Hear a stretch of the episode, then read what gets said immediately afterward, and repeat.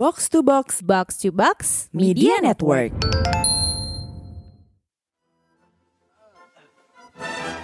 Wah, gagal lagi, gagal lagi. Bagaimana ini? Tidak bisa diandalkan. Kalau tahu keadaan gagal begini, aku tidak mau bolos Oh sekolah. bagus, Anda gagal? Iya, Anda kecewa? iya. Ah, keluarga Anda tahu Anda di sini? Iya, mereka tahu aku di sini. Tapi sayang sekali Anda gagal. Iya, Tapi Anda masih penasaran kan untuk ikut permainan ini lagi supaya Anda bisa menang, ya kan? Eh, aku rasa tidak ya. Aku, Kenapa? ah, aku lelah. Oh ya? Aku sudah capek. Ayo, pasukan berikutnya, maju. Dua tahun terakhir ini, gue rutin terapi dengan seorang psikolog. Waktu awal-awal terapi, gue bilang ke psikolog gue, "Eh, salah satu tujuan utama saya terapi nih, saya pengen jadi resilient, alias lebih tangguh. Memang dari sekian banyak karakter positif yang penting dimiliki manusia, gue paling kagum dengan karakter tangguh. Alasannya karena bagi gue, hidup itu pasti susah, pasti shitty, tapi kalau kita tangguh, semua bakal baik-baik aja. Gue cerita sedikit ya. Waktu suami gue SMA, suami gue dapat beasiswa untuk sekolah di Singapura. Jadilah suami gue yang lahir dan tumbuh di Jambi, Sumatera, mendadak harus pindah ke Singapura sendirian. Di sana dia shock banget. Pelajarannya susah, disiplinnya gila-gilaan, harus bertahan dengan uang beasiswa, dan dia nggak bisa bahasa Inggris pula. Jadi tiap hari suami gue nangis terus. Dulu belum ada internet ya guys, jadi komunikasi ke keluarga harus lewat surat. Suatu ketika suami gue kirim surat ke bokapnya untuk curhat bahwa dia udah nggak tahan di Singapura. Surat itu dibalas, dan dalam surat balasannya, bokap suami gue cerita tentang Tarik bin Ziyad, seorang komandan pasukan muslim yang menyerbu semenanjung Iberia. Ketika Tarik bin Ziyad mendarat di semenanjung Iberia, sebenarnya dia takut banget karena kondisinya seram dan gak menentu. Tapi terus Tarik bin Ziyad memerintahkan anak buahnya untuk membakar semua kapal. Jadi dia harus maju terus atau mati sekalian. Nggak ada pilihan lain. Taktik ini dilakukan oleh beberapa komandan perang lainnya yang memang melakukan penaklukan lewat jalan laut. Dan di dalam suratnya, bokap suami bilang, Papa sudah bakar kapal kamu. Jadi kamu nggak ada pilihan lain selain terus maju di Singapura. Suami gue pun terus maju, dan akhirnya sukses menetap di Singapura selama 15 tahun.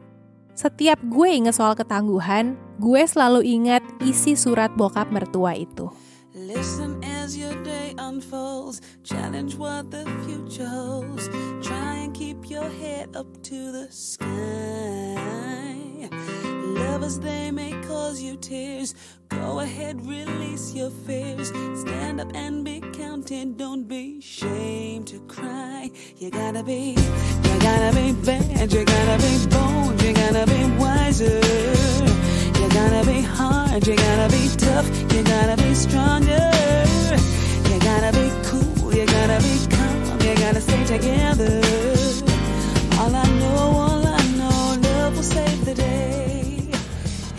Tadi Laila bilang dia kagum dengan karakter tangguh. Gua pun begitu. Soalnya gue merasa dulu tuh gue lembek dan gampang nyerah sama konflik. Misalnya nih ya, dulu gue bisa bertahun-tahun pacaran dengan cowok toksik karena nggak berani mutusin dia, terus gue jadi single. Nah, ngapain coba? Jadi gue tertarik pada ketangguhan karena gue pengen punya karakter itu. Yang gue pahami, ketangguhan adalah kemampuan untuk cepat bangkit lagi setelah kita dilanda kesulitan. Sebaliknya, kalau kita nggak punya ketangguhan, kita akan terpuruk, merasa kewalahan, atau beralih ke coping mechanism yang nggak sehat, seperti narkoba atau alkohol yang berlebihan. Tapi jangan salah, resilience nggak bikin kita jadi kebal ya. Setangguh apa pun kita, kita masih akan merasakan marah, sedih, takut, dan kecewa. Tapi kalau kita tangguh, kita nggak jadi dalam tanda kutip lumpuh ketika mengalami masalah berat. Jadi, resilience itu kayak tameng pelindung. Dia nggak membuat kita kebal dari rasa sakit, tapi dia akan melindungi kesehatan mental kita dengan membuat emosi-emosi negatif kita nggak jadi berlebihan. Tapi ini sepemahaman gue dan Laila aja ya. Kalau pemahaman psikolog gimana? Ini Reti Oktania, seorang psikolog klinis anak. Jadi resiliensi sebenarnya adalah karakteristik individu di mana individu ini e, berhasil bangkit setelah mengalami kesulitan dalam kehidupan, adversity gitu ya kalau disebutnya atau e, berhasil e, kembali bounce back setelah terpuruk gitu. Jadi secara e, definisi memang sama nih dengan apa yang dipahami sama teman-teman di KPP. Yang menarik Reti bilang ketangguhan bisa muncul ketika kita merasa menemukan sense of purpose dalam hidup. Misalnya nih ya, ada aktivis yang terus gigih mengkritik pemerintah walau tantangannya banyak banget dan rasanya tuh nggak bakal membawa hasil. Tapi selama dia merasa aktivismenya memberikan makna pada hidupnya, dia akan jalan terus. Kadang meaning itu nggak berupa tujuan, gitu. Tapi benar-benar kepuasan secara spirituality gitu. Jadi kepuasan jiwa jiwaku tuh fulfilled nih kalau aku tetap ngejalanin ini, menyuarakan isu ini, jiwa aku terpenuhi nih kalau Dalam episode ini, kami menyajikan cerita empat orang yang menggambarkan ketangguhan dan daya juang masing-masing. Harapannya episode ini bisa menjadi inspirasi, arahan, atau sauh di saat lo merasa pengen menyerah aja. Stay tuned.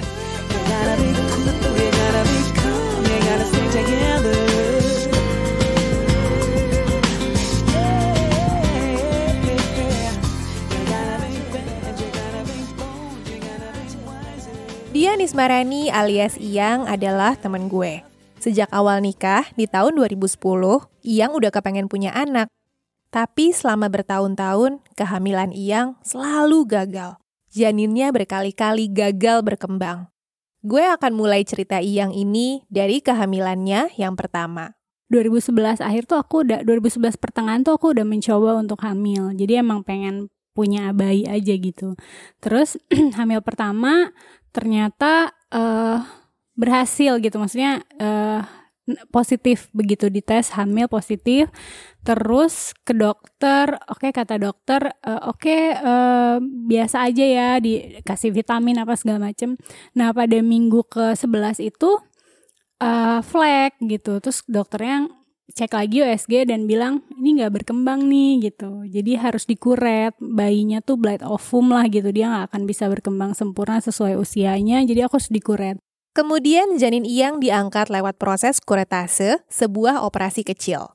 Sang ibu dibius total, terus jaringan-jaringan janinnya dikikis dan diangkat oleh dokter.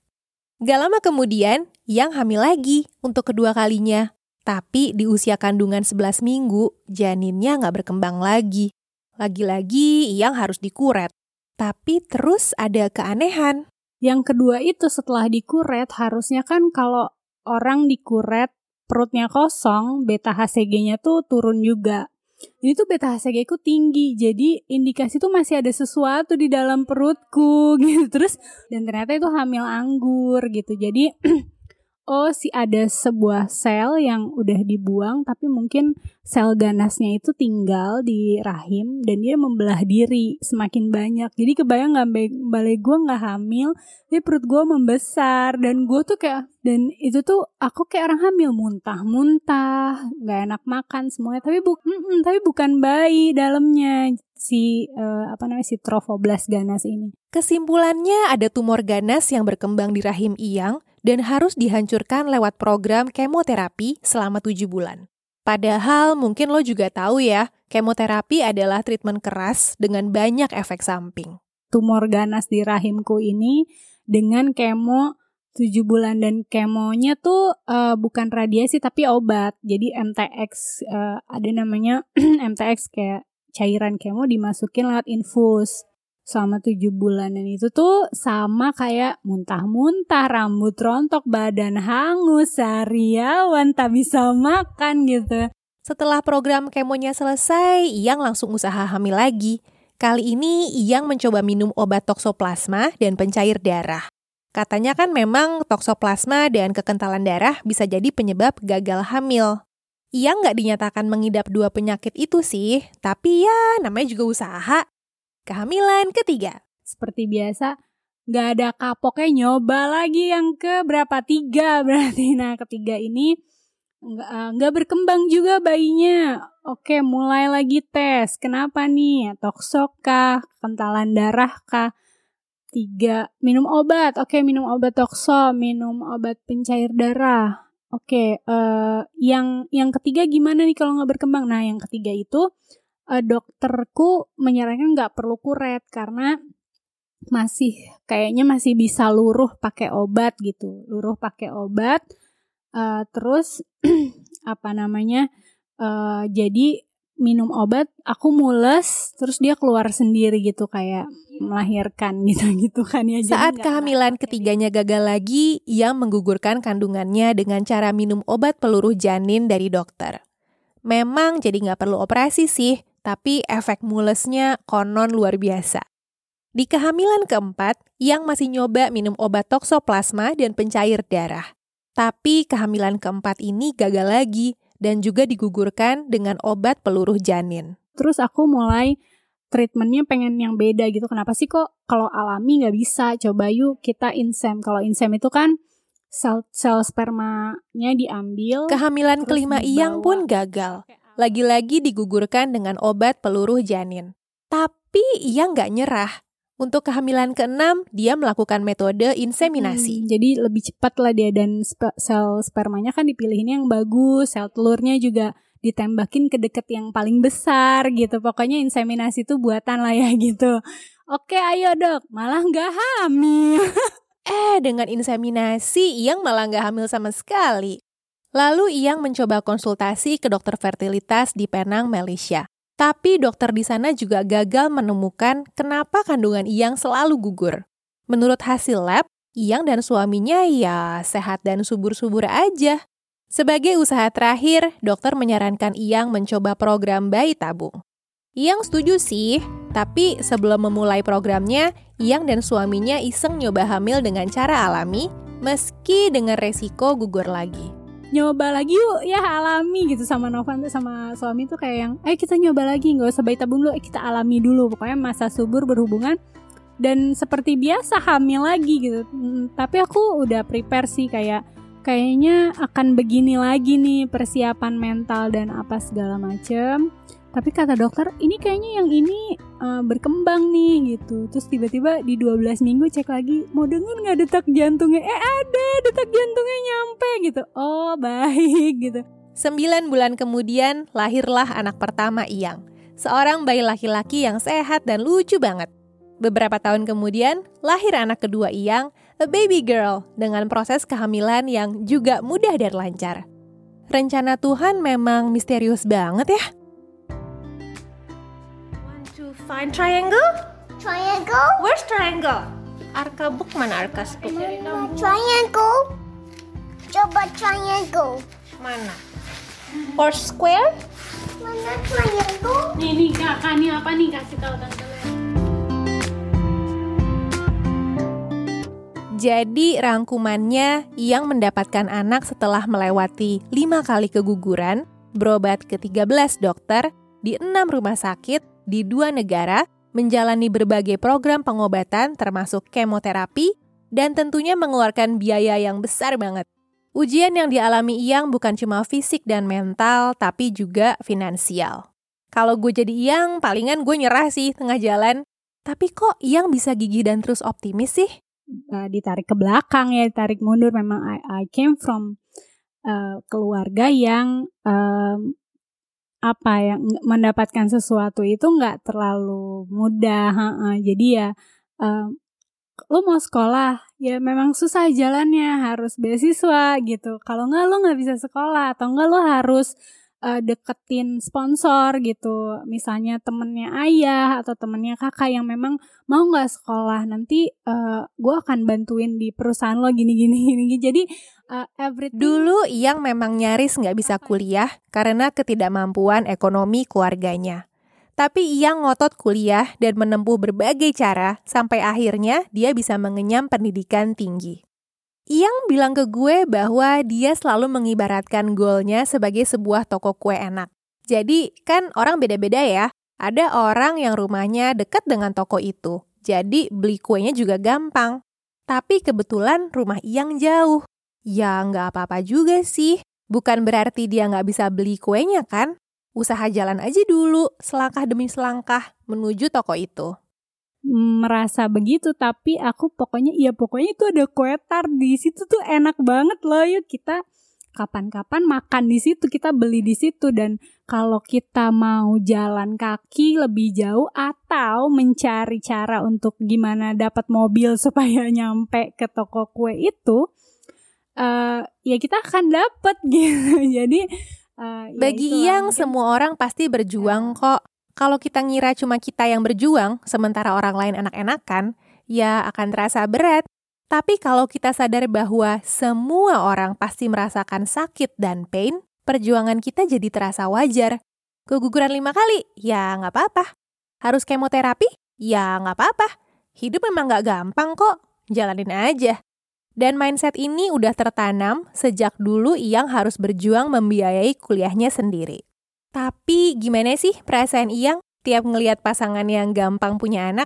Walau kata lagu, jangan iri, jangan iri, jangan iri dengki. Tapi sedih dan iri kan wajar banget, manusiawi banget gak sih? Kadang-kadang aku mikir juga gitu, oh ya udah nggak apa-apa rumah gue emang jauh, perjalanan gue harus jauh. Tapi kadang genter juga kalau ngelihat wow orang pada deket banget ya gitu geter juga mbak kadang nangis juga gitu tapi yang yang paling bikin mungkin bisa meredakan adalah uh, aku tuh orangnya tipe yang suka minum jamu gitu. Jadi yang pahit-pahit tuh aku sengaja masukin. Jadi kalau ada temen baru hamil, langsung gue samperin ya kan? Gue ucapin selamat ya masya allah gue seneng banget.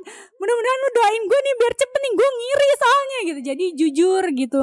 Uh, kan pahit ya begitu kita ngelihat teman kita hamil kita belum hamil kan pahit. Nah aku tuh tipenya yang ya gitu minum jamu. Lu, lu jadiin aja itu sekarang jadi aku samperin hamil aku temenin lahiran aku datengin gitu. Wow jujur gue salut. Buat apa sih yang? Memang tujuannya kayak mendatangi mereka adalah um, yaitu aku harus menormalisasi ketidaknyamanan aku begitu aku menerima bahwa uh, aku memang belum waktunya perjalananku masih jauh toko kuenya jauh dari rumahku uh, aku jadi terbiasa gitu dulu ada seorang filsuf Romawi kuno bernama Seneca dia tuh tajir, kaya raya, dan punya villa yang besar-besar dan mewah. Tapi Seneca punya kebiasaan tidur di lantai yang dingin, makan roti basi yang udah keras, dan cuma minum air putih. Hal-hal itu dia sengaja lakukan untuk melatih ketangguhan dirinya. Jadi, dia selalu mengingatkan dirinya bahwa ya kalau suatu hari gue jatuh miskin, hidup susah, terus cuma bisa makan roti basi, ya nggak apa-apa kok. I can do this, nih udah biasa. Kesadaran ini membuat Seneca hidup tenang. Dia jadi nggak takut dengan musibah kalau suatu hari dia jatuh miskin, ya palingan harus tidur di lantai lagi. Udah biasa lah. In a way, hal-hal yang Iyang lakukan, misalnya dengan sengaja mendekati teman-temannya yang melahirkan, mirip dengan yang Seneca lakukan. Iyang selalu mengingatkan dirinya bahwa life is a constant struggle dan struggle terbesarnya adalah punya anak. And that's okay, that's normal kok. Ya, kalau aku boleh ngomong ya, tiap hari juga sebenarnya bangun tidur kan uh, ada perjuangan-perjuangan kecil kan. Sebetulnya bangun cuci piring kita harus mandi. Itu kan perjuangan-perjuangan kecil. Nah uh, sejauh apa kita mampu menormalisasi perjuangan besar jadi perjuangan kecil sehari-hari itu dicacah aja gitu. Jadi harus misalnya harus kemo oke okay, gue sakit gue harus uh, melawan tumor rahim ini apa ya big picture-nya kan aku melawan si tumor rahim ini kan it's a big thing gitu ini tumor nih ada tumor tapi kalau dicacah masalahnya enggak kok perjuangannya perjuangan besar itu bisa dicacah jadi perjuangan kecil Psikolog klinis Reti Oktania bilang cara yang mencacah perjuangan besarnya menjadi perjuangan-perjuangan kecil ini bukan cuma mempermudah langkahnya, tapi juga membuat Iyang bisa lebih mencerna masalahnya. Kayak di tengah kesulitan gue tuh ada nggak sih hal positifnya? Hal ini disebut equanimity dan ini adalah salah satu pilar penting dalam membangun resiliensi. Dia berkali-kali uh, apa namanya keguguran gitu ya, terus dia udah uh, coba pro uh, program, terus justru malah dapet dia ada tumor ganas gitu ya. Itu sulit banget loh kondisi seperti itu. Tapi terus dia lihat, aku lihat nih ceritanya, she finally came up dengan idea, I'm taking it one day at a time gitu ya. Ada hal yang dia tarik, this is too much, I know this is too much, but I can do it one day at a time. Itu hal positif di tengah begitu banyaknya hal negatif yang lagi dia alami. Jadi itu juga bisa kita aplikasiin di kehidupan kita sekarang ini. Di tengah banyaknya hal yang bikin kita terpuruk, apa sih yang hal positif apa yang bisa kita lihat? Kadang kalau orang zaman dulu bilangnya kadang suka jump into conclusion, ada hikmahnya, pasti ada hikmahnya kayak gitu ya. Kita kadang kesel gitu, belum sempet uh, apa mencerna gitu. Jadi sebelum menemukan ekonomi ini penting buat kita allow ourselves untuk mencerna. Kalau emang ini sulit, it is difficult. Emang ini sulit gitu. Jadi izinkan diri kita juga untuk capek banget ya. Ternyata ini susah banget. Kadang-kadang kita, aduh aku udah nggak sanggup deh rasanya. Ya. Nggak apa-apa. It's normal, normalize hal itu juga gitu. Sebelum akhirnya kita kasih kesempatan diri kita buat oke okay, apa sih maknanya? Apa sih hikmahnya tadi ya? Positifnya apa? Pokoknya lo perjuangan lo adalah menjalani apa yang ada di depan lo dulu dicacah dulu kecil-kecil. Sama gitu kalau kalau misalnya lo mau dari rumah mau menuju ke toko roti lo mikir dulu lo pakai jaket dulu lo bawa air minum dulu itulah perjuangan lo gitu. Nanti satu langkah dulu gitu. Berikutnya satu langkah lagi. Tapi lo tahu bahwa lo akan menuju kok lo akan sampai ke toko roti itu. Sama aku tuh punya keyakinan yang sangat besar. Gue akan punya anak kok. Gue bisa gitu gue akan gitu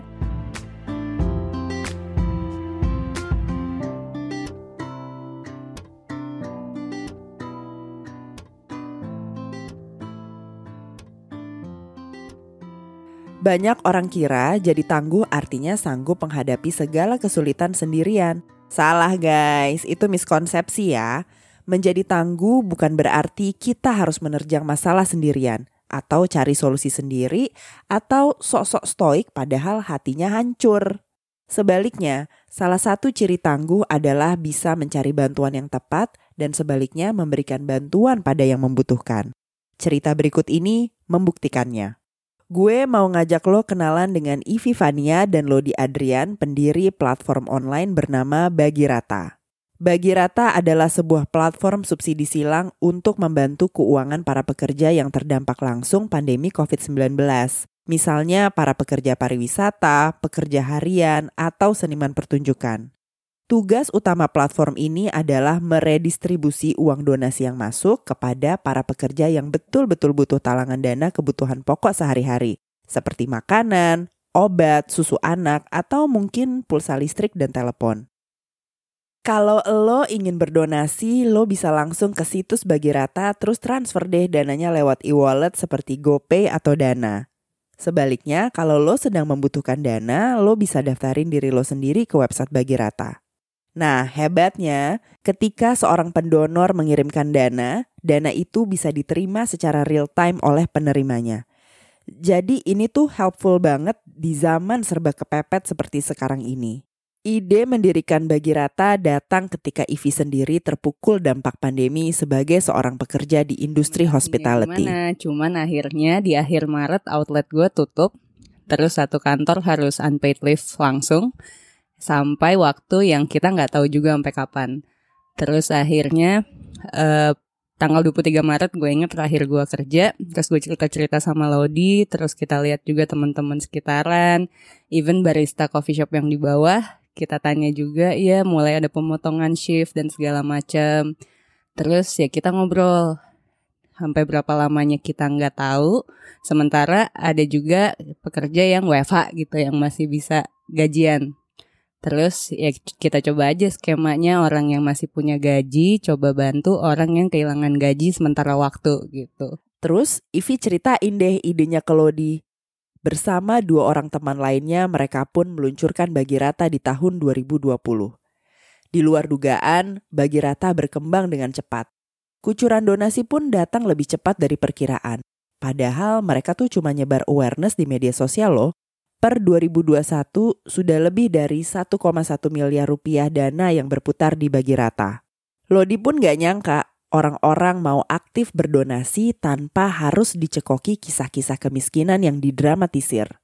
Pasti tahu kan lo, iklan-iklan charity yang gaspol nampilin penderitaan. Bagi Rata tuh sama sekali nggak melakukan itu. In fact, di Bagi Rata narasi dari para pendaftar yang membutuhkan dana tuh sesederhana ini. Ini gue kasih contohnya ya. Andre, Rumah Sakit Kota Malang. Saat ini bekerja sebagai pekerja harian di Rumah Sakit Swasta Kota Malang. Membutuhkan dana untuk kebutuhan pokok di rumah mengingat kedua orang tua tidak bekerja dan tidak ada bantuan dari pemerintah. Kebutuhan dana 1 juta rupiah. Udah, gitu aja. Sebenarnya memang works gitu. Tanpa harus diglorifikasi dan tanpa harus didramatisir. Uh, cuma butuh sarana dan fasilitasnya aja gitu. Orang-orang selalu punya concern apakah gua tadinya bagi rata nggak berniat berjalan lama-lama. Tapi ternyata mereka masih berjalan sampai sekarang ketika perekonomian kita mulai membaik. Iya, sebenarnya ini agak out of expectation juga kita masih ada di tahun ini. Karena awalnya mau selesai dulu gitu setelah PSBB kemarin melonggar, orang-orang udah awarenessnya udah agak turun. Kayak udah deh abis lebaran kita bubar. Ternyata nggak jadi karena PPKM. Dan kita ngelihat pemerintah juga nggak uh, bisa menolong mereka nih. Akhirnya mereka luntang lantung kan. Waktu ingat nggak PPKM tahun ini tuh bulan Juli ya yang apa UMKM pada diusir-usirin sama Satpol PP yang sampai berantem gitu. Sampai tambal ban suruh online gila juga. Tambal ban suruh online. Nah, itu ke-trigger sih kita gitu. Apa kayak fuck nih gimana nih gitu. Mereka nggak dapat bantuan, bantuannya waktu itu kan dikorupsi gitu kan. Terus uh, apa bantuan sosial dari pemerintah juga nggak nggak jalan gitu ya setahu gua. Kita buka lah ya kan UMKM dan PKL makanya bagi rata. Soalnya konsep kita kan jaring pengaman kan. Kalau jaring pengaman ada ketika butuh pengaman aja gitu. Kalau nggak ada ya kita tutup aja. Gitu. Tadi kita udah bersiap-siap ya udah kita bikin exit strategi tahun ini waktu itu Luhut bilang apa ekonomi jalan bulan September gitu kan. Kita udah siap-siap mau tutup segala macem. PPKM level 4 kan Delta tuh masuk kan. Delta masuk kita pendaftaran tiba-tiba 1500 orang ya kan? Satu hari 1500 orang gitu. Itu kalau dikumpulin uh, bisa satu stadion kali ya kan kayak konser Metallica. -mm. Ternyata berarti bener demandnya gede orang-orang mas makin banyak yang rentan gitu ya. Termasuk sekarang orang-orang yang duitnya udah habis. Bertahan hidup dari yang tahun lalu ya kena kena ppkm lagi makin rentan lagi gitu. Udah nggak bisa ada yang dijual lagi udah nggak ada yang punya tabungan normal lagi. Kenapa sih Ivi dan Lodi bisa persisten menjalankan bagi rata? Padahal kan mereka nggak mendapatkan keuntungan apa-apa dari inisiatif ini, nggak dapat honor atau token of appreciation lainnya. Ivi dan Lodi juga masih harus kerja full time untuk menafkahi diri sendiri. Dan walaupun ngakunya ngurusin bagi rata tuh nggak repot, Ivi dan Lodi tetap harus menjalin kemitraan, memverifikasi para pendaftar, dan ngurus media sosial dengan rutin. Intinya sih ujung-ujungnya tetap bikin sibuk ya. Menurut gue, geng bagi rata bisa persisten jalan terus karena rasa empati dan compassion yang terlanjur tumbuh subur dalam diri mereka. Iya, yang bikin jalan terus kayaknya impactnya juga sih ya.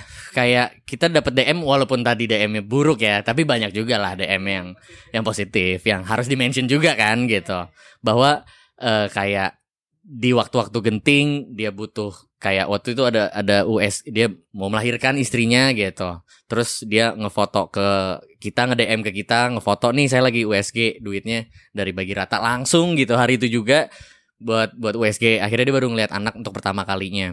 Sama kayak waktu itu ada cerita juga dia di hari itu dia nggak dia anaknya nangis nangis minta susu gitu.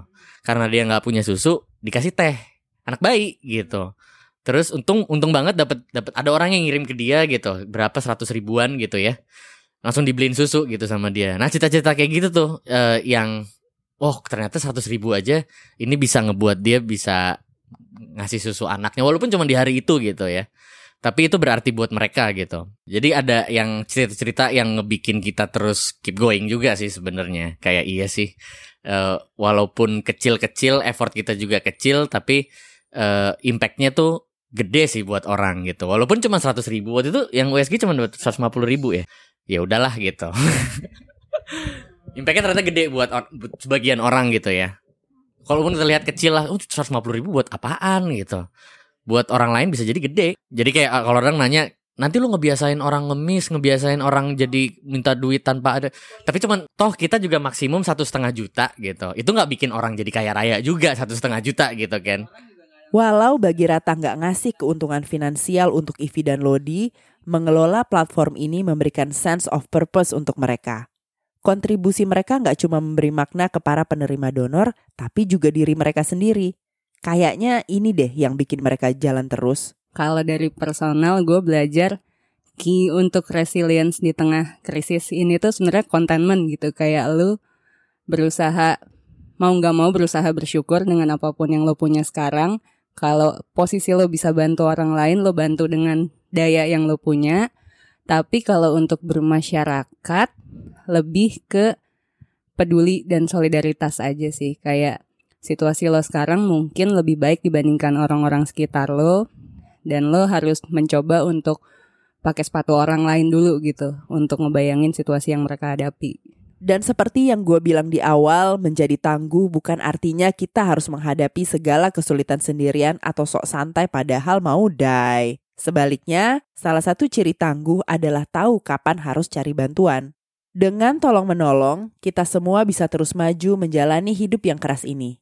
Dan itu ketangguhan kan? Kita selalu didengungkan gitu ya waktu kita kecil menuju gede gitu ya bahwa lo harus financially independent lo harus lo harus jadi cewek yang mandiri lo harus jadi cowok yang mandiri cowok itu begini segala macam. Pokoknya narasi uh, independen tuh apa ya kuat banget lah yang kita yang ini kan lo harus mandiri segala macam.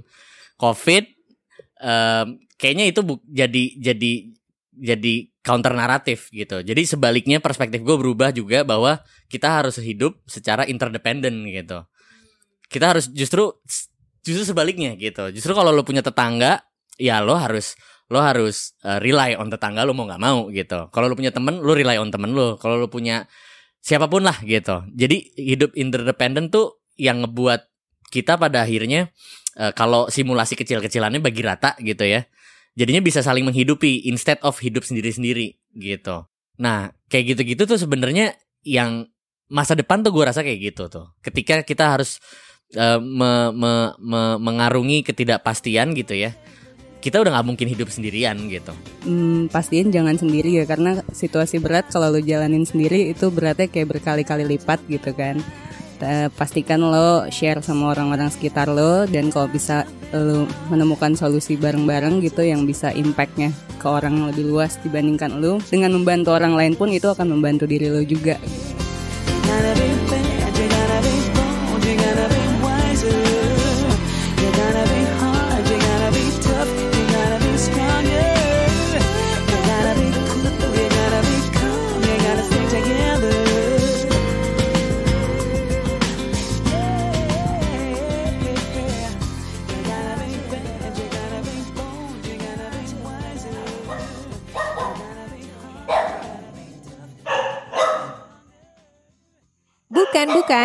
Bukan lagi di pet shop atau di penampungan anjing ya. Ini adalah kediaman Lilu, seorang street artist sekaligus pekerja di bidang hospitality. Lilu tinggal di Denpasar, Bali bersama 13 ekor anjingnya. Ada yang namanya Milo, Dasha, Dimo, Sharky, dan banyak lainnya. Mereka semua adalah anjing jalanan yang Lilu adopsi satu persatu dalam 10 tahun terakhir. Aku punya 13 anjing di rumah. Kebanyakan mereka tuh semua dari jalan. Dan uh, saya tidak pernah ngambil dari animal center uh, atau adopsi seperti itu. Tapi saya mengambil anjing-anjing uh, itu dari jalan ketika mereka sakit saya temukan di jalanan, terus saya bawa ke dokter, dan kemudian saya rawat hingga sembuh. Ini anjing-anjingku, aku lagi bersama mereka.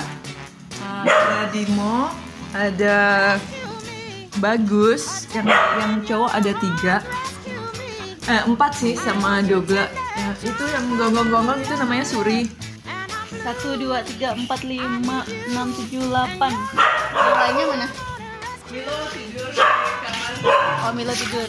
Uh, Dasha tidur karena udah pada tua. Udah tua. 12 tahun si Milo. Dasha 10 tahun. Setiap pulang kerja, secapek apa pun, Lilu disiplin menyiapkan makanan untuk para anjingnya. Bukan cuma anjing-anjing adopsinya ya, tapi juga hewan-hewan jalanan lain di sekitar rumahnya. Tiap hari uh, saya masak sendiri untuk anjing-anjing dan kucing-kucing. Uh, habis paling satu setengah kilo beras dan sekitar satu kilo ayam dan uh, makanan kering juga dicampur. Makanannya sederhana aja. Yang penting hewan-hewan jalanan itu kenyang sehingga mereka bisa menghindari makan umpan yang diberi racun. Waktu kecil, Lilu nggak pernah kepikiran jadi penyelamat hewan jalanan, apalagi anjing. Lilu justru tumbuh di keluarga muslim yang selalu mengingatkan bahwa anjing itu haram. Jadi sebenarnya dulu Lilu takut anjing. Uh, ya, aku tuh dibesarkan di keluarga uh, muslim. Terus apa tuh nggak pernah punya binatang uh, anjing di rumahku. Jadi ini tuh seperti paradoks in my life dan juga untuk keluargaku. Hal ini berubah total ketika Lilu pindah ke Denpasar. Jadi ceritanya pada suatu hari partner Lilu menemukan seekor anjing liar yang kelaparan dan sakit kulit. Dia pun membawa pulang anjing itu.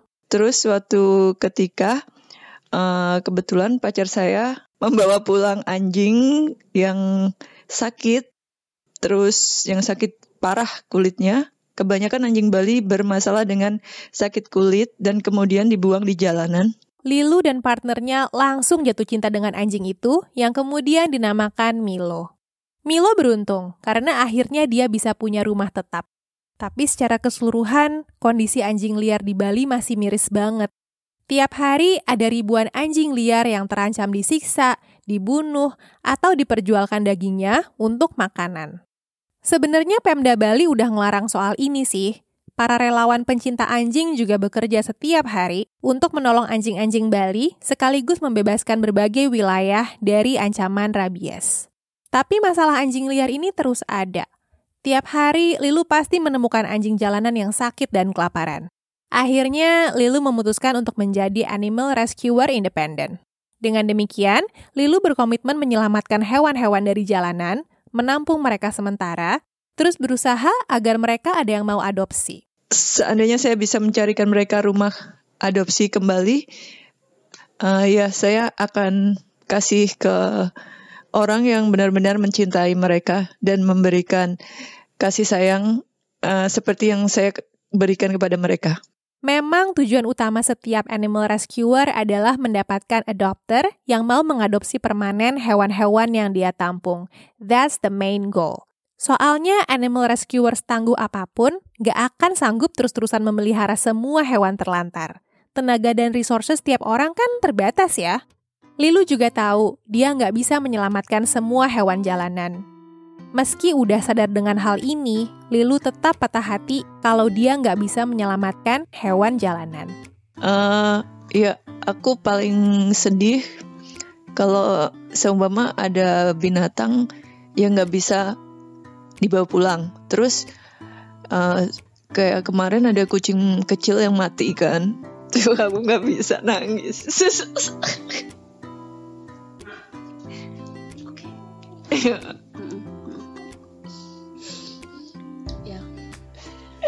Aduh. It's okay.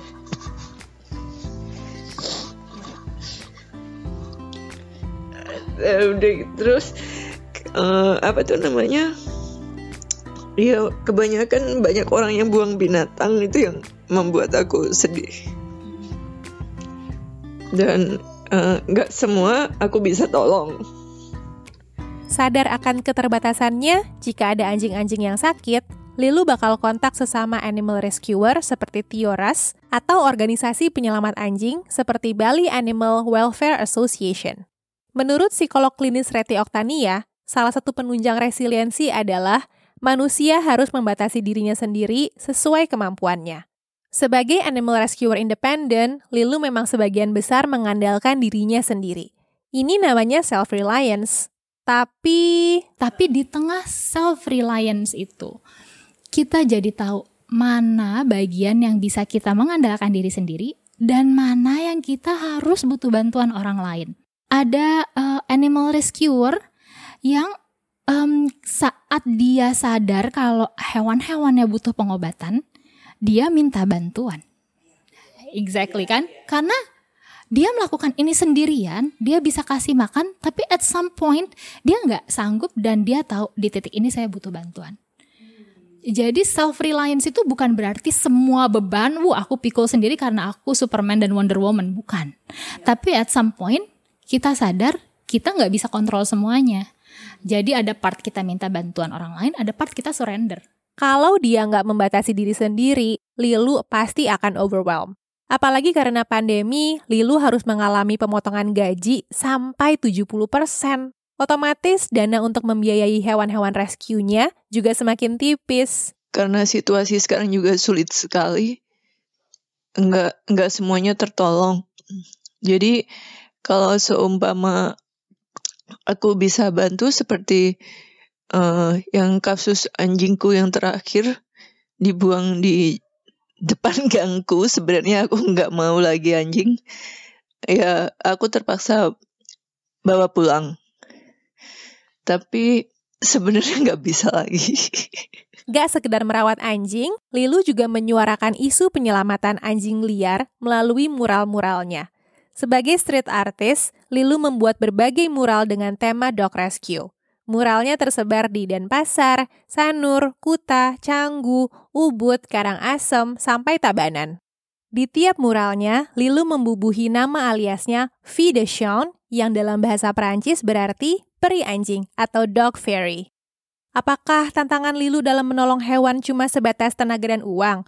Oh tidak pemirsa. Nah ada cerita lucu nih. Jadi pada suatu lebaran, Lilu mudik ke kampung halamannya di Madiun. Di sana ada sebuah taman kanak-kanak dekat rumah Lilu yang temboknya udah kusam dan jelek. Alhasil Lilu tergerak menghias tembok itu dengan mural kartun hewan. Dia gambarlah ilustrasi anjing dan kucing memakai seragam sekolah. Terus ibu Lilu marah. Dia bilang, kenapa Lilu nggak izin dulu ke kepala sekolahnya? Dalam pembelaannya, waktu itu kan sedang libur lebaran, jadi TK-nya tutup. Lilu nggak tahu dong mesti izin ke mana.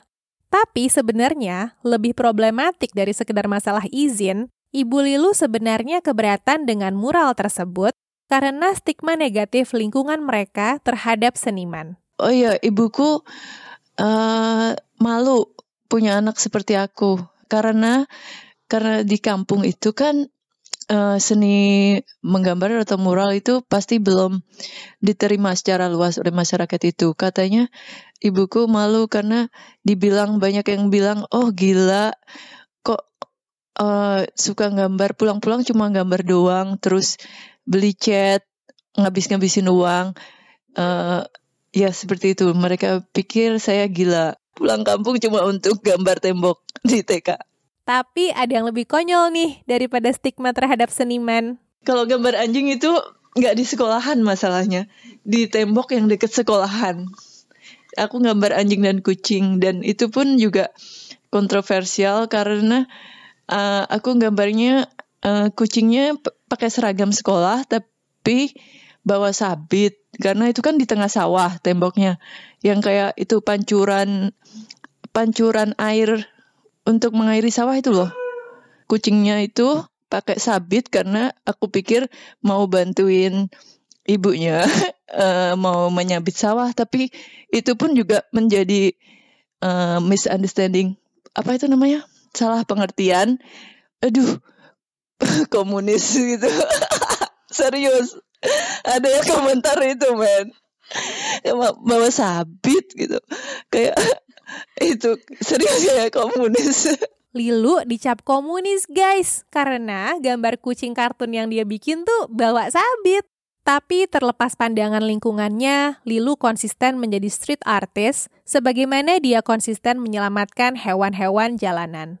Menolong hewan telah menumbuhkan rasa compassion yang luar biasa dalam diri Lilu, sehingga dia gigih memperjuangkan para hewan terlantar itu. Kadang meaning itu nggak berupa tujuan gitu tapi benar-benar kepuasan secara spirituality gitu jadi kepuasan jiwa jiwaku tuh fulfilled nih kalau aku tetap ngejalanin ini, menyuarakan isu ini. Jiwa aku terpenuhi nih kalau misalnya aku tetap ngebantu eh, hewan-hewan yang terlantar gitu. Jadi eh, penting untuk kita bisa tahu apa ya makna aku ngelakuin ini. Mungkin orang bisa mikir ya, ngapain sih repot-repot nolong hewan gitu? Apa sih keuntungannya? Little that they know bahwa menolong binatang nggak cuma menyelamatkan jiwa si binatang, tapi juga memaknai jiwa si penolongnya. Dan ini yang membuat sang Fideshan maju terus. Let it go. Maksudnya uh, sama keep it strong karena uh, aku harus tetap kuat. Masih banyak uh, binatang yang di belakangku yang butuh aku.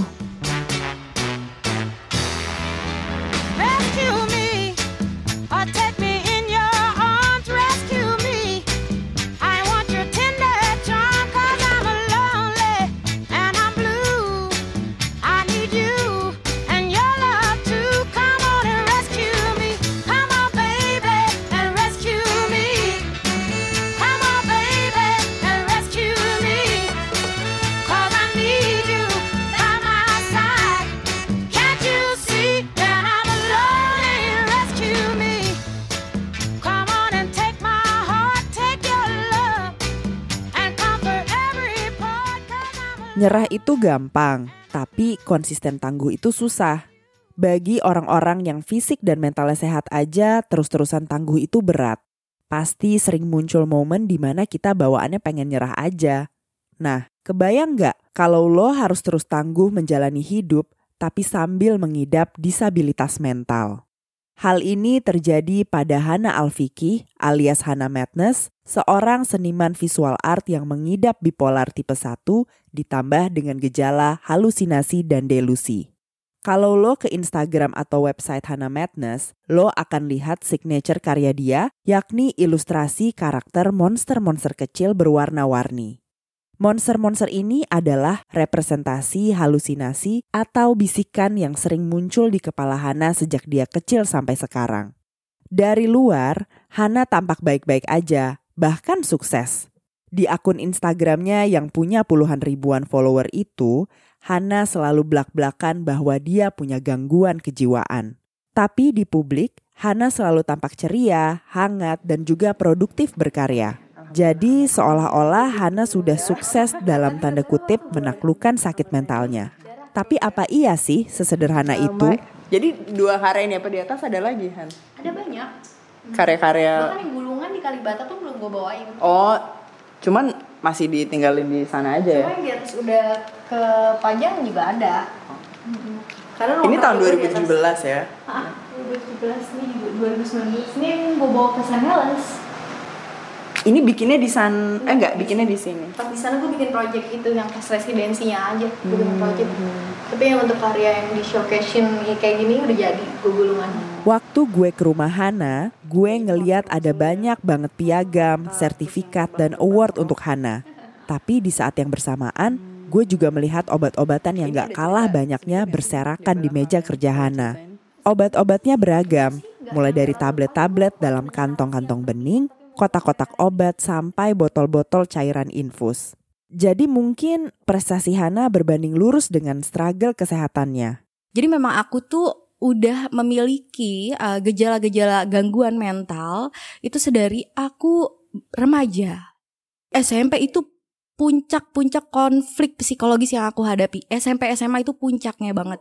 Jadi uh, memang aku tuh kecil hidup di wilayah yang cukup Bronx di pinggiran Jakarta.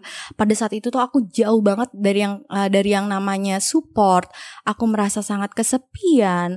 Aku mendapatkan uh, banyak sekali bulian termasuk juga dari orang-orang terdekatku, keluargaku sendiri. Yang mana pada pada akhirnya membentuk mentalku, kondisi mentalku di level yang sangat ekstrim ketika aku SMP. Jujur dari SMP itu aku udah tahu ada yang salah dengan diriku aku nggak tahu kenapa aku bisa nggak tidur berhari-hari aku nggak tahu kenapa aku depresi berkepanjangan aku nggak tahu kenapa aku selalu takut untuk ke sekolah setiap hari minggu sore itu dari bahkan dari SD loh. Aku tuh selalu nangis karena aku takut banget ketemu hari esok hari Senin. Padahal nggak ada apa-apa. Aku nggak tahu kenapa aku takut banget untuk tidur menjamin mata menjamin mata aku tuh aku takut luar biasa. Aku nggak tahu semua terasa kayak benang kusut. Saat gua ngobrol sama Hana, dia kelihatan segar dan berenergi. Gak kelihatan tuh bahwa sebenarnya dia baru aja dirawat inap karena gangguan kemih.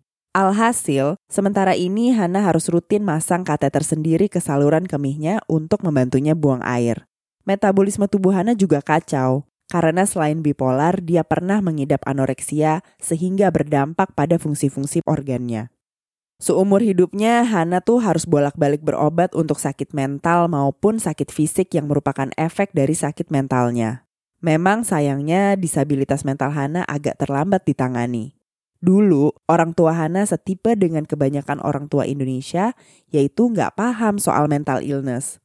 Dulu mereka kira Hana hanyalah anak yang susah diatur. Misalnya nih ya, dulu Hana hobi tidur di sekolah karena di rumah Hana justru sulit tidur dan malah sering nangis-nangis berkepanjangan. Semua itu akibat gangguan jiwanya, tapi Hana cuma dicap pemalas dan suka membangkang. Orang dewasa yang sakit mental aja susah banget mengkomunikasikan kondisinya ke orang lain. Gimana anak kecil? dulu gue inget banget sih gue ngomong sama nyokap gue "Eh, mah aku udah gak kuat sambil nangis-nangis ya pastinya. Aku udah gak kuat lagi aku bener-bener pingin mati aku pingin bunuh diri. Tapi pada saat itu karena minimnya edukasi mereka terus juga gue dibesarkan di keluarga yang sangat religius sangat sangat religius. Jadi pemahaman pemahaman medis akan psikologis atau ilmu psikiatri itu nggak nyampe gitu. Pada saat itu ya Dara nggak nyampe Akhirnya Hana mencurahkan emosinya yang gak karuan ke sketchbook. Ternyata coping mechanism Hana adalah menggambar. pada gue mulai menumpahkan segala hal yang gue rasakan itu ya ke sketchbook gue ke tembok kamar gue itu dari gue SMP sebenarnya. Tapi SMA itu gue mulai bener-bener kayak cuma bawa sketchbook dan drawing pen gue ke sekolah gitu. Gue cuma bawa satu tas lempang yang isinya sketchbook drawing pen sama baju ganti. Jadi semua buku pelajaran baju olahraga sama mukena yang biasa kita pakai di sekolah itu gue masukin ke dalam laci eh, meja eh, belajar di sekolah gue di kelas gitu. Gue melakukan itu atas respon yang spontan aja karena gue nggak tahu harus lari ke mana. Karena gue menyakiti diri udah. Terus gue ibaratnya berkonflik dengan keluarga gue udah. Terus gue ibaratnya eh, merasa ketakutan iya banget. Tapi terus Hana malah dimarahin ayahnya karena dianggap kebanyakan ngegambar-gambar. percekcokan setiap hari hal-hal kecil ditambah ketika gue mulai menunjukkan interest gue di dunia seni orang tua gue melarang. Bahkan ayah gue sempat berkata bahwa nggak ada satupun di keluarga saya yang boleh jadi seniman. Lalu nggak boleh gambar orang. Lalu juga eh, pernyataan-pernyataan yang menjatuhkan gue secara verbal karena gue dianggap berbeda pada saat itu. Kamu tuh ya contoh misalnya gue nggak bisa tidur. Bokap gue bakal ngomel-ngomel pada saat itu. Ngomelnya kamu tuh nggak pernah diliatin jin ya di rumah ini. Kamu tuh tau gak sih orang normal tuh harusnya malam tuh tidur siang tuh buat eh, aktivitas. Kamu tuh malah sekolah di sekolah tidur dan malam tuh nggak pernah tidur. Kamu tuh mau jadi apa? Itu hal yang hampir terjadi setiap hari. Lu bisa bayangkan kayak kayak gimana panasnya rumah gue gitu. Dan gue punya dua adik perempuan. Hana bingung banget, apa sih yang sebetulnya terjadi pada dirinya? Hal ini diperparah dengan sikap keluarganya yang gak paham dan mungkin gak mau paham ya. Akibatnya ketika SMP, Hana mulai sering kabur dari rumah dan gak pulang-pulang. contoh ketika gue kabur gue tuh waktu itu uas deh kalau nggak salah uas di SMP gue nyokap gue tuh datang ke sekolah nangis nangis nyariin gue karena gue udah lama nggak pulang. Gue nginep di tempat teman cowok gue ini. Ekosistem anak-anak motor trek-trekan lo bisa kebayangkan. Darah. Jadi eh, dan pada saat itu gue udah mulai mengenal substance. Mm-mm. Eh, dan eh, gue terpapar oleh banyak hal sekali sejak usia gue remaja. Sampai akhirnya ya itu tadi momen nyokap gue datang ke sekolah nangis-nangis. Akhirnya gue di laboratorium tuh yang banyak komputer-komputer. Di situ ada gue wakil kelas wali kelas nyokap gue kepala sekolah dan guru BP nyokap gue nangis-nangis sampai kayak lo tau gak sih setengah sujud nunduk gitu untuk minta gue pulang tapi lo tau gak gue ngata-ngatain nyokap gue ya Allah sorry dan gue harus disclaimer dulu ya bahwa keadaan gue sekarang dengan orang tua gue sangat-sangat baik banget baik banget. Ini dulu gue udah nggak bisa merubah narasi itu. Gue nganjing nganjingin nyokap gue lu bisa kebayangkan gue bilang gue benci lo banget gue nggak akan mau balik ke rumah. Najis wah. Ah lo bisa bayangkan lah yang sekasar-kasarnya kata-kata itu keluar dari mulut gue bahkan ke ayah gue juga di uh, situasi berbeda. Hana terus kabur-kaburan sampai SMA. Ayah ibunya cuma bisa membujuknya pulang tanpa pernah kepikiran menolongnya lewat psikolog atau psikiater. Hana itu baru mendapat pertolongan psikiater setelah lulus SMA. Suatu hari dia histeris di kos-kosan temannya, nangis seharian tanpa berhenti. Akhirnya ibu temannya Hana ini menyarankan agar Hana dibawa ke dokter. Setelah kenal psikiater, perjalanan hidup Hana nggak langsung happy ending seperti di film-film. Mental illness is a lifetime struggle ya. Ada hari-hari baik, ada juga hari-hari di mana Hana ingin bunuh diri. Tapi sampai gue ketemuan sama Hana, dia masih bertahan hidup dan berdiri dengan tegak. Maka bagi gue, gak perlu dipertanyakan lagi betapa kuat ketangguhan Hana. Coba lo Google Hana Madness, dan yang bakal lo lihat hanyalah berbagai prestasi lewat karya seninya. Gak bakal nyangka deh bahwa sebenarnya Hana itu harus terus-terusan memanggul beban disabilitas mental. Jadi gimana sih Hana mendefinisikan resiliensi untuk dirinya? Sesimpel gue bisa menjalani satu hari aja dengan stabil dan juga produktif. Sesimpel gue bisa berdamai dengan masa lalu gue. Gue udah gak hidup lagi di masa lalu gue. Dan gue udah nggak bisa merubah narasi-narasi atau skenario-skenario buruk seburuk apa pun yang udah terjadi di masa lalu gue. Gue sekarang udah apa ya ibaratnya sudah memahami kebutuhan diri gue sepenuhnya. Kapan gue harus rehat, kapan gue harus lanjut, kapan gue harus berbicara, kapan gue harus diam. Karena pengalaman-pengalaman yang udah terjadi di masa lalu gue. Dan gue menjadikan disabilitas mental gue itu sebagai identitas gue. No shame, no stigma ibaratnya. Jadi dulu orang berpikir itu merupakan hal yang tabu dan segala macamnya kan gitu. Karena itu bersifat tak kasat mata akhirnya lu dianggap nggak valid. Kalau gue ya itu udah jadi bagian dari diri gue sama kayak lu melihat gue oh Haneng mana bertato Haneng mana Haneng bipolar. That's totally fine. Karena gue nggak maksudnya gue nggak bisa mendinai itu lagi gitu. Gue gue hidup. Itu udah jadi part of me gitu gitu Psikolog Reti Oktania bilang, salah satu cara mempertahankan resiliensi adalah dengan tahu kapan kita harus jeda. Dan ketika jeda, kita harus merefleksikan hal-hal yang sudah kita lalui untuk bisa memaknai hal-hal itu. Resiliensi ini kan gak statis ya. Jadi uh, salah satu cara memupuknya, salah satunya itu adalah ya allow juga kalau kadang-kadang kita ngerasa uh, kok ini susah banget. Jadi we don't need to be resilient all the time gitu. Jadi salah satu bentuknya ya self compassion tadi itu. Kalau emang kita butuh rehat dan kayaknya belum siap untuk bangkit sekarang, ya that's okay. Tapi kita perlu tahu yang tadi itu sambil kita jeda bukan berarti kita diam aja. Kita sambil memaknai kenapa sih pengalaman kita ini terjadi yang tadi itu ya. Jadi untuk memeliharanya balik-balik lagi sering-sering evaluasi diri untuk hal-hal yang tadi equanimity. Kalau ini semua terjadi ada nggak sih silver lining dari hal ini semua tuh apa gitu. Jadi pas lagi di bawah sini kita butuh waktu untuk refleksi, kita butuh waktu kadang untuk nangis-nangis dulu, kita butuh uh, waktu untuk connect dulu sama orang-orang yang bikin kita safe. Ya nggak apa-apa. But knowing that, oke okay, saat kita ready kita balik. Bagi Hana, seni memberikan dia jeda dari rutinitas memanggul beban gangguan jiwanya setiap hari. Jadi seni itu udah ngebantu gue dalam merubah persepsi gue terhadap diri gue sendiri dan juga orang lain. Terus juga bagaimana pada akhirnya gue bisa berdamai dengan keluarga gue sendiri. Meskipun pada poin berdamai dengan diri gue sendiri ini masih terus gue jalani bahkan sampai saat ini. Contohnya adalah gimana dulu tuh gue selalu gak yakin atas kemampuan yang gue miliki Karena pesimisme, pesimisme yang gue dapatkan dari kecil kan dari lingkungan sekitar gue itu pasti kan membentuk mental seseorang ya. Ketika contoh lu sebagai seorang anak kamu tuh nggak bisa kayak gini kamu tuh bodoh. Dan akhirnya itu terpatri dalam alam bawah sadar lo bahwa emang kayaknya gue nggak bisa deh.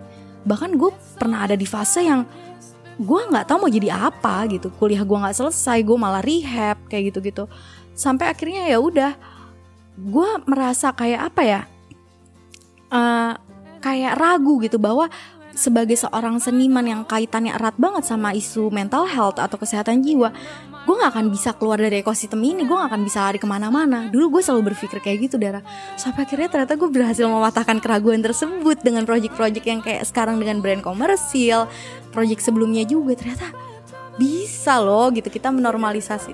Ya. Terus juga dorongan dari internal gue itu penting banget Dara. Pasangan dan orang tua gue pada akhirnya mereka sangat-sangat suportif banget adik-adik gue, kakak gue, keluarga besar gue bahkan.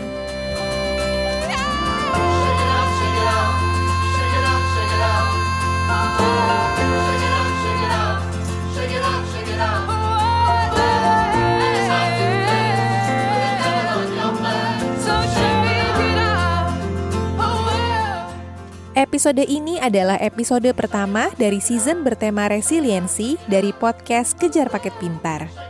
Ke depannya, Kejar Paket Pintar akan membawakan berbagai cerita yang mungkin sedih, mengharukan, lucu, atau menginspirasi tentang ketangguhan manusia. Because life is tough, but we are tougher. Stay tuned.